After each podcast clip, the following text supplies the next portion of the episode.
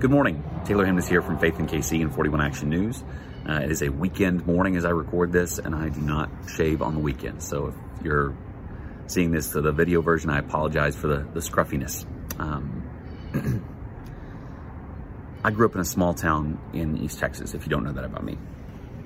And I can't say that I knew a lot of Jewish people growing up in my small town.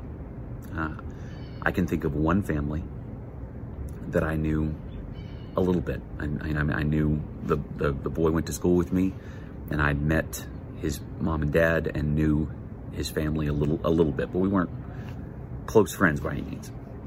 Um, so I never really was exposed to Hanukkah, for example, um, or really any part of the of the Jewish faith and Jewish traditions um, until I was older and had a had more of an understanding. And I still don't have a, a great understanding of it, not nearly as what as I what I should. This morning we're talking about Hanukkah, and I know Hanukkah is over as this airs this morning. I hope that uh, if you celebrated, that you and your family had a had a happy Hanukkah.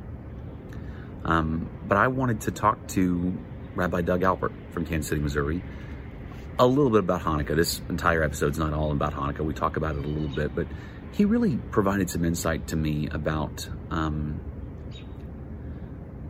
I guess mindset is the right word, um, behind the celebration of Hanukkah and a lot about the Jewish faith altogether.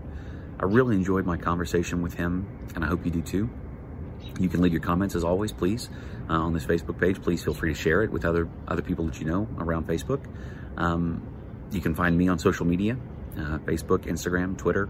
Look me up, and you can email me directly at taylor.hemness at kshb.com if you have questions or thoughts about who we should talk to next or uh, things that we didn't talk about here. I always want to hear what you think about these conversations. Uh, but for now, I hope you um, are enjoying your morning, enjoying your holiday season, and uh, please enjoy this conversation. Well, hello, Facebook. Here, Taylor Hemness at 41 Action News for another uh, episode of Faith in KC. Glad you're with us uh, as we are in the middle of uh, the week of Hanukkah right now as I record this. And uh, glad that you're able to take part. Glad that you've been listening to these series as always. Thanks so much. Uh, my guest today, we have an interesting past in this Faith in KC conversation. So I want to bring him in now. This is Rabbi Doug Alpert from Congregation Kol Ami in Kansas City, Missouri. Uh, Rabbi, thanks so much for taking some time this afternoon. I appreciate it. Glad to. Good to be here. So, um, the rabbi and I have never met in person. Uh, this is actually our first Zoom conversation. But I spoke to Rabbi Alpert uh, as I was kind of preparing notes to, to start this series earlier in the year. Someone suggested him to me.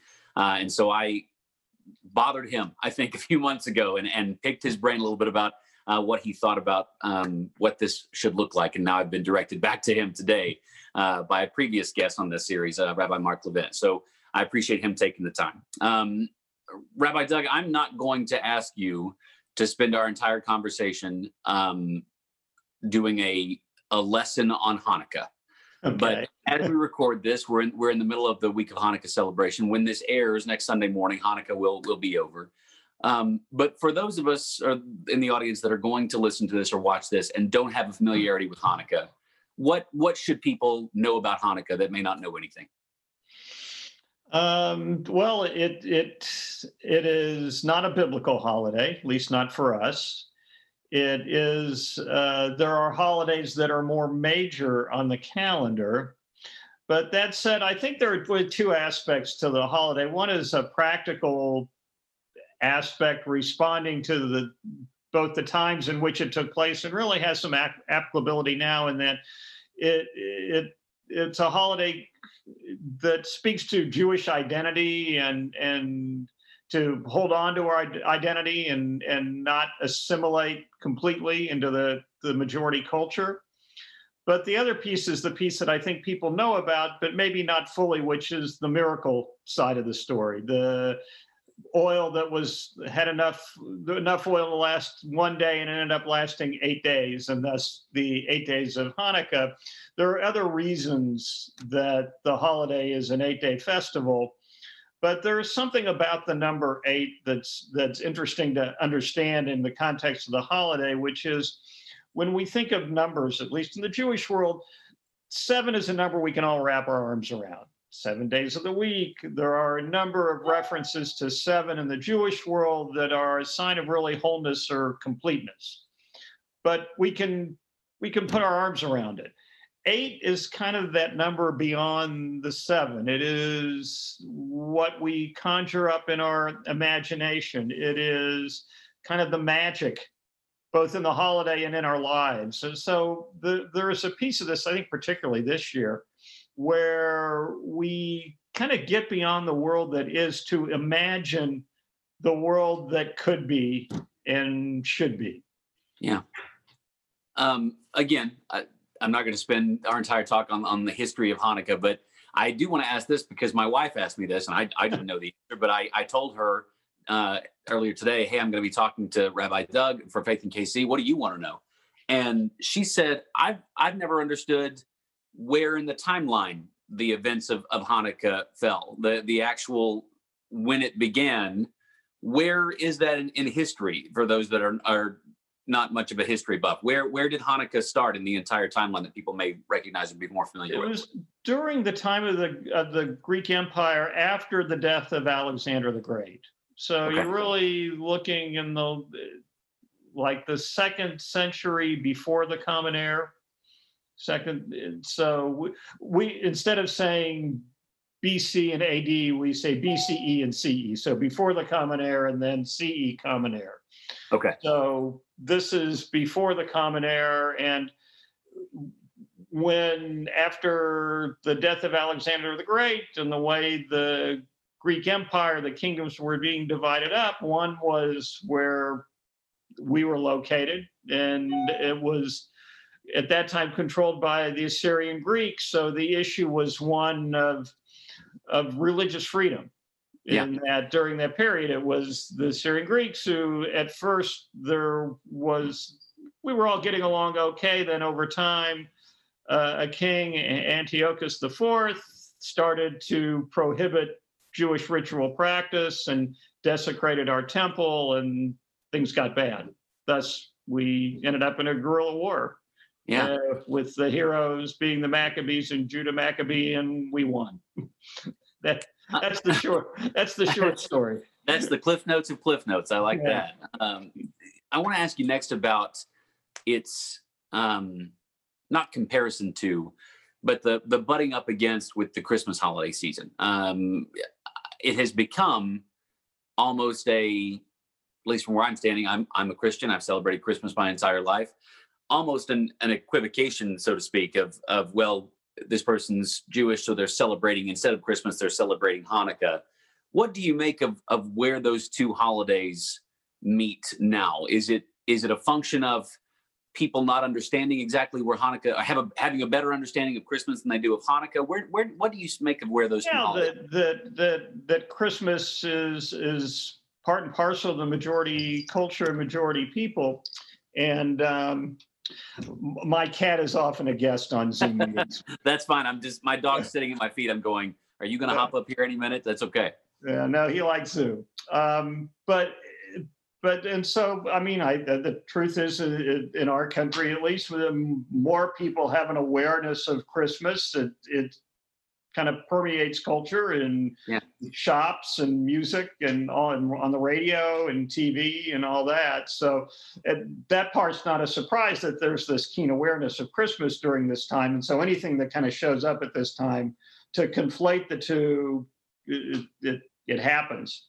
Yeah. But I think the irony is is that Hanukkah is really, at some level, an anti-assimilationist holiday it, and so when you see us light our, our Hanukkah menorahs, our Chanukiahs, you know, we are supposed to place them in a way that they can be seen from outside. Place them in the windows so people on the outside can see them. And then you get these massive menorahs that um, uh, that will be outside in display. And people, if there's been one on the plaza for a few years, I don't know if there is this year the, in Washington, D.C., they like the big, big Hanukkah menorah. And that is, there's actually, it's a commandment to publicize the miracle. Yeah. So, in publicizing the miracle, what we're really dealing with is kind of a proclamation of our identity. I'm I'm telling everybody out there, you know, you know that the person who lives here is Jewish. Yeah. Let me ask you about celebrating Hanukkah this year. Obviously, um, every kind of holiday has been different in 2020 as far as how we normally would do it, whether it be Right. Fourth of July or, or Thanksgiving or whatever. Uh, it's different than normal. What are some of the the tenets of of celebrating Hanukkah that have been harder and or impossible because of the the constraints of the pandemic? I think just simply being in, being together in space, like any, I mean, since the pandemic started, for any of our holidays, it's just, uh, uh, or just to be together. Period. Is a, for for us at Kol Ami as a synagogue community. Um, so this year, and and we have, for us, for our congregation, we've always had a night of Hanukkah. Really, it's usually the same night that we celebrate the Jewish Sabbath, Shabbat that we come together and everybody brings their own menorah and we light them up in the sanctuary and it has this beautiful glow. Yeah. and i i read stories and it it's just something that we've fallen into. Um, it was on zoom this year and and i mean it, it, it you know look it, it was nice and that we, a lot of people hadn't seen each other in a while even on zoom they got to see each other is it the same as being together in, in a sanctuary no it's not it's not the same but I was going to say the the Festival of Lights doesn't have quite the same effect over over a computer screen. I would think. not quite but Yeah.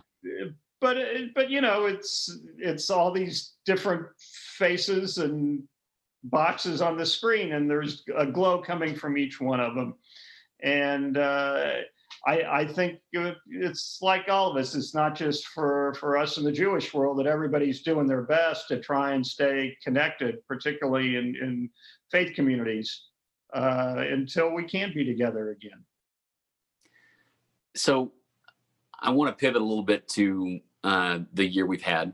Um, if this is your first Faith in KC you're watching, this is this um, series was born out of our uh, Rebound KC series, that our work we're doing at 41 Action News to help people bounce back and to help people try and recover in any sense of the word from what this pandemic has been. What you were just describing there with Hanukkah is a a celebration of non-assimilation there and and proudly saying proudly proclaiming this is who i am whether it be with a menorah or or what have you. Um when you put that kind of thought process into the the filter of 2020 um you can take a lot from it. Uh do you see this as a as a non-assimilation year as a year in which we should be more aware of where we can assimilate? Like how do you how do you put that through the filter of this awfulness that we've experienced this year I well, the, the, a lot of the awfulness. There's the awfulness of just unnecessary death, sure which is the most awful. But there is certainly a polarization and a divisiveness that's going on in our country, and I think the message that can march in tandem with being anti-assimilationist is that it's okay to be different and that's a message i really like. And i i do i and my congregation we do a lot of work surrounding social justice issues. Yeah. black lives matter immigration worker rights all sorts of things.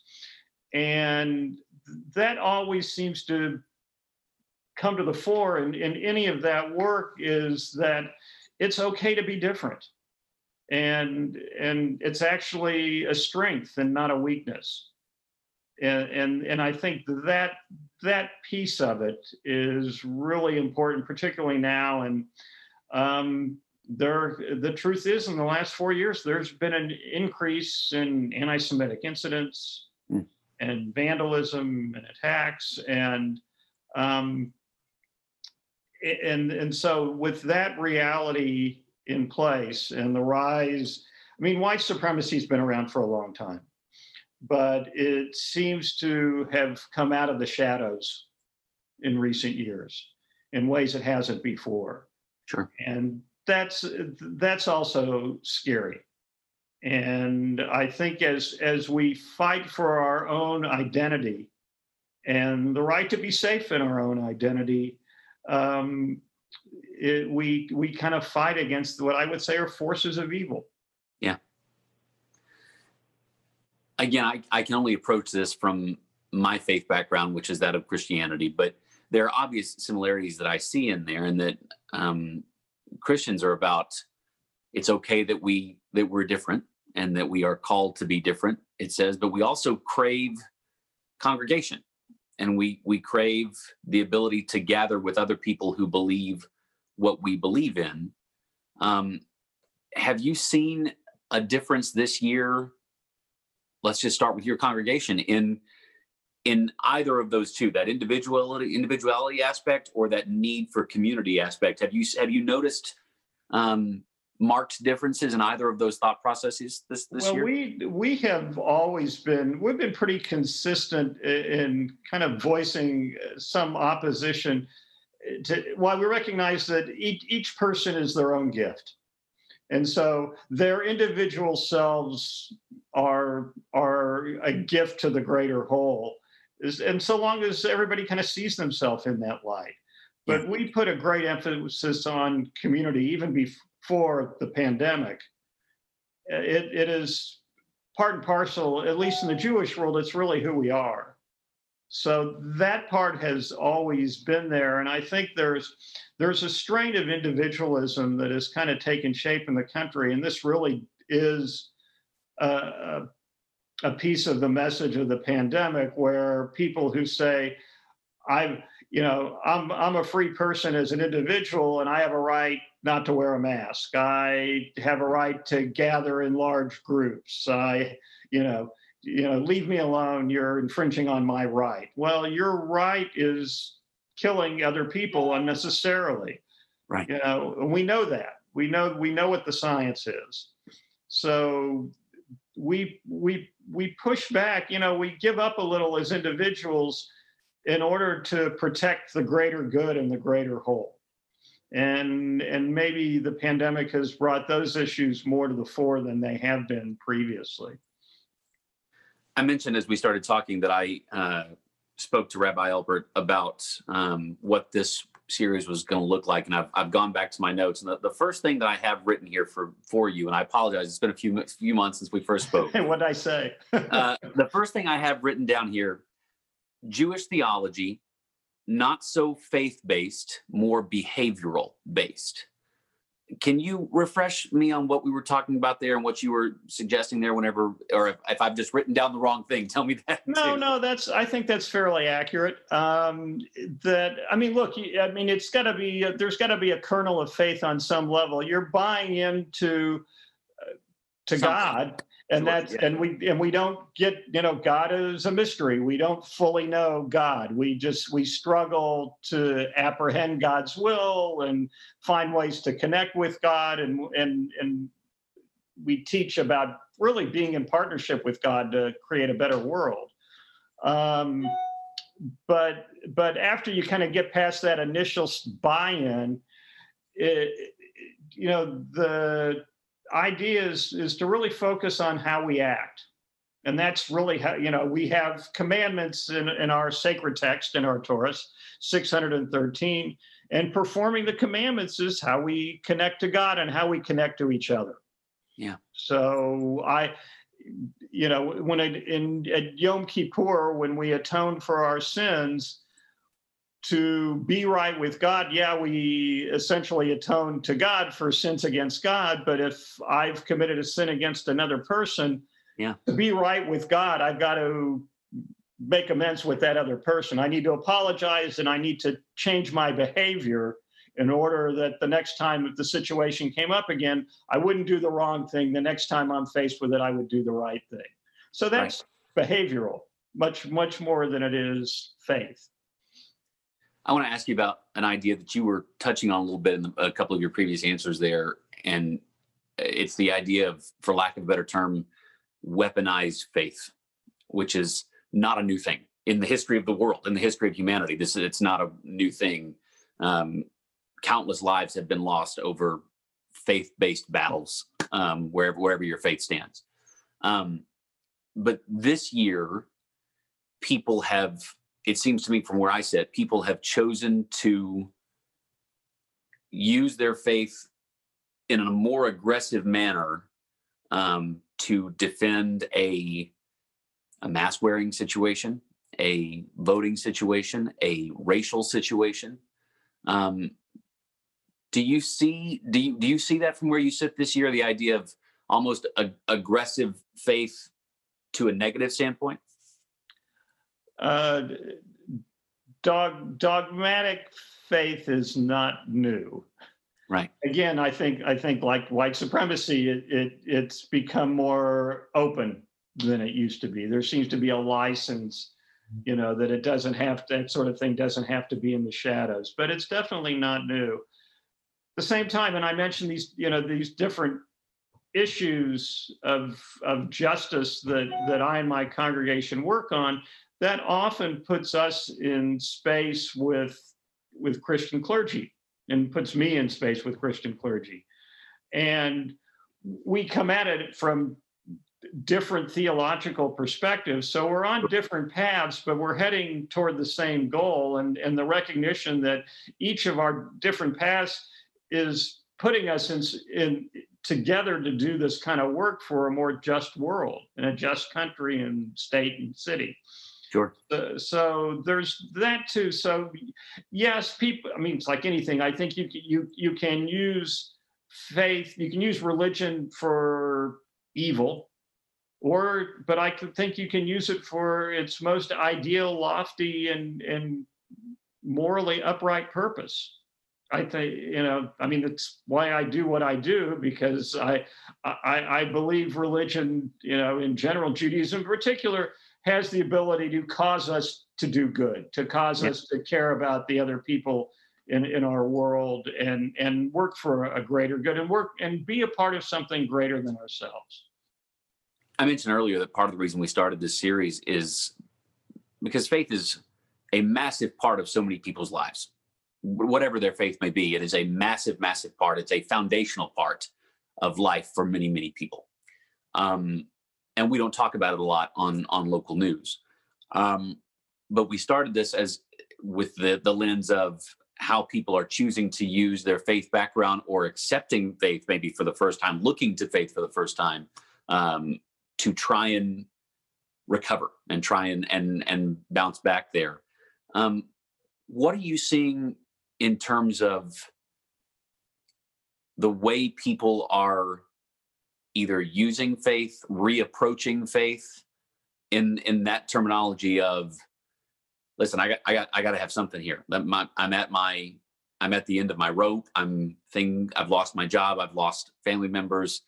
Do you see people turning to a, a faith type of option, maybe more than they have in, in recent years? Uh, either turning more toward it or if they have been a part of it to use it more. Yeah. Um, I, I, again, it, it's part of it is if you're part of a community that will support you in your time of need you're also part of a community in which you're needed. Yeah. And I think it's it's that other piece also during tough times that you know if you know I I've got a community I'm I'm needed by them my, which means my life has purpose and meaning. When we my this last episode that came out last week there was a commenter on Facebook and again I welcome your comments if if you're watching this on Facebook please uh, leave your comments here. Uh, but there was a commenter that was um, criticizing the idea of us at 41 or me um, pushing faith on someone.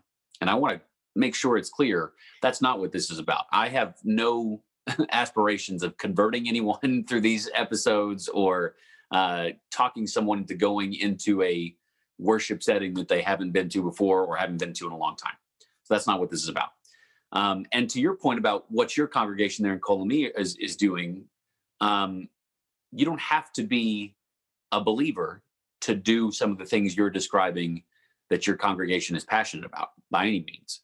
Um, where does where did that that intersect though of where faith meets action? Well, I think Well, I mean it, it it's in the action. I think that kind of engenders a greater sense of, for lack of a better word, faith. Yeah. I, I th- you know, look, I th- I think faith. It's not a straight line. It it I think it for for people who I mean, let me backtrack. I think Judaism welcomes questions. I think we're Yeah. all about questions. We don't generally, you know, the the answers vary. We like we we enjoy disagreeing with each other. Um, we enjoy that a lot. It's actually it's a it's a concept. Machloket l'shem shamayim. It's argument for the sake of heaven. okay. Which is how we learn. We have somebody who challenges us, and we learn from that. So we don't want to study alone. We want somebody to push back.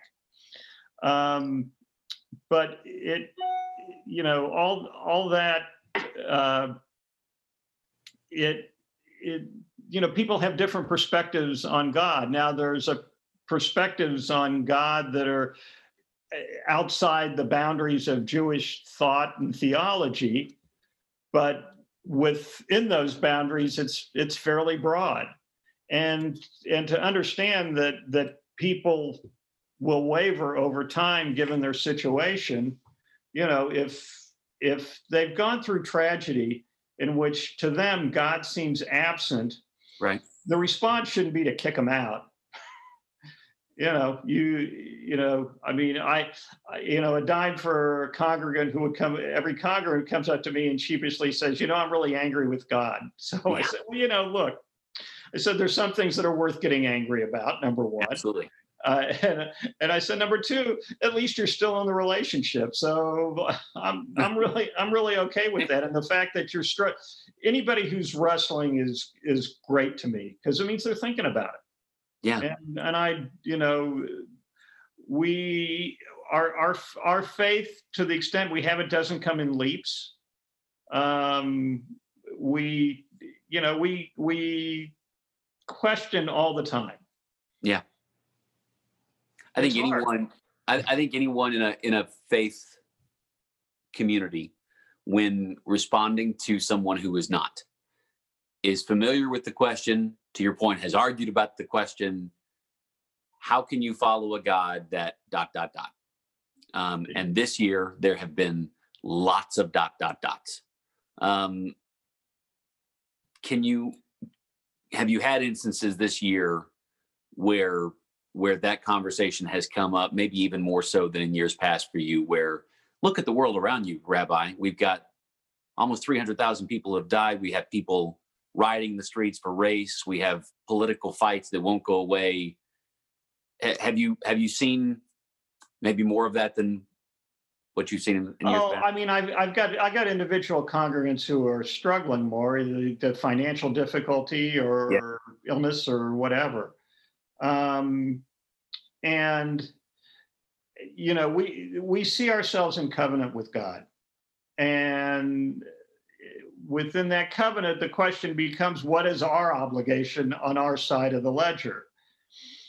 And while if somebody's in the middle, if they are enduring suffering, I don't really try and explain God to them in those moments. I think, and in fact, there there's really a tenet of Jewish thought in which it, you're not supposed to. Hmm. It's because because again, you, we don't dictate feelings, so we don't we don't deny them valid feelings. And Right. and if they It's feel okay to be that way, it's understandable, and you want to Yeah, let yeah. somebody feel that way. If they lost a loved one, you don't say in our world, you don't say, well, God wanted them or God took them, or if they'd only right. done this, they'd still be alive. You don't justify God's action in that way. Um, so, but in taking, you know, being in a study group and taking, you know, a, you know, taking out that part of the equation where somebody's actually enduring suffering in that moment and having, uh, you know, a, a so a, a, step removed conversation about the role God plays or doesn't play in all this. Um, you know, as a people who suffered through the Holocaust and the loss of six million Jews, this is a question that comes up a lot. Sure. And as long as I've been, you know, before I was alive and during my entire lifetime. And, you know, I think part of the response has been by what I would call post-Holocaust Jewish theologians is that we maybe take another look on how much of the responsibility falls on us as human beings. You know, if Proud Boys are stabbing people in Washington, then it's human beings stabbing people in Washington. It isn't it isn't God stabbing people. Right. And if you believe that human beings are imbued with free will, then you know some you know there are people who exercise their free will to do harm, Right. not to do good. And Right. so it's it's up to us to fight that all the time. almost almost easier to blame God in certain instances because it, it I mean, it, it feels almost as if like, well, it's it's not a it's not a human thing, and it, it, it feels almost easier to to blame God for letting something bad Well, happen. or or some people. So uh, the uh, a, a teacher of mine, Dr. Ronald Bronner, he writes a book and he has a section on the old Flip Wilson line, "The devil made me do it." right, So he what and he he says in Judaism we we debunk that theory. We are not allowed to pass off, you know, our, Blame. our own bad behavior or even somebody else's bad behavior on some outside entity. We Right. have we have to take responsibility for the ills of the world and engage in correcting correcting those ills and you know and and making the world a, a, a good place and not a bad place. I want to ask you about um, maybe even a personal question for you uh, in terms of again, I want to frame this as we're we're talking about how people are using faith to to bounce back and to to rebound from from low points this year. Um, what have you seen as successful tactics? Is there if there is such a thing in the use of faith or religion to recover from something, whether it be the loss of a loved one, especially a, a tragic, unexpected one, or um, serious financial downfall for a person. Whenever you're at a, a, a low point, what have you seen as successful uses of, if there is such a thing, of, of faith and religion to uh, recover? It's when the, the that community comes together to support the person who's lost a loved one or is in financial hardship. Yeah. That's really it's it, it- you know it, for for us I think for other religions too and other faith communities it, it is about community and community coming together and seeing the need to support each other. is is this year going to leave a permanent mark on um, organized religion, for lack of a better term? Mean, we'll just just just with your congregation, is this year going to leave a mark other than the, than the potential obviousness of I don't know when we're going to be able to to worship in person again. I don't know how long you know our congregation will be on Zoom with one another. Can you think of a a mark that will be left other than those kind of things? Uh, the short answer is we'll see how we come out of this on the other side. Yeah. But I, you know, I think one possibility is the need will be greater, not lesser, and people may engage more rather than less. Um, I'm I'm not sure yet. I think for for us, I think as I think the institutional side of religion will probably i think it's already changed. And in fact my congregation is in a lot of ways is very different in its sense of informality and its sense of kind of engaging with the broader community. We moved into the central city in kansas city in order to engage more with the broader community. Yeah. um, and to be involved on these social justice issues in a, in a very deep and meaningful way. Uh, and that's a piece of it i think. And I, I think this sense of divisiveness and polarization for those who disdain that sort of uh, hate for diversity and hate for you know anybody not like them Yeah. I think everybody else will, it, it, I think it already has motivated people to come together more strongly. And I think that, I think that piece will continue post pandemic. I'm aware of the uh, the vice that is and and sin, for lack of a better word, that is pride sometimes. But I want to ask you this question anyway. um, you've mentioned how how you and your congregation have been about um, kind of being in the middle of things sometimes and, and responding to things uh, around you that you feel need to be responded to. What has been what has been your proudest moment as a member of your congregation this this year in the midst of of all this? Mm-hmm. Is there something going? Man, I'm really really proud of the way we did that. Um, it's been more the little stuff, you know, in the times that we've been able to come together, people showed up. And just, it, it, I mean, maybe pride in the sense that that I get to be rabbi for this incredible community of caring people and just kind of you know we we had this hanukkah shabbat service last friday night and yeah it was on zoom but to see all the faces on there i just kind of at a certain point i just kind of hung back and just kind of smiled at the whole thing. Yeah. Um you know i mean for me the, the pride and the honor is people let me into their lives and that's a that's a big deal and it's an honored place so that's the it's that little stuff that kind of keeps me going. Last thing I want to ask you, Rabbi, is the same thing I asked uh, Rabbi Levin in our congregation, our conversation. Don't feel like you've got to match him word for word by any means. Well, we'll see each other in the morning by Zoom, so I'll, I'll find out if I got the right answer or the wrong answer. Well, I, I don't think it's a right or wrong answer. Someone okay.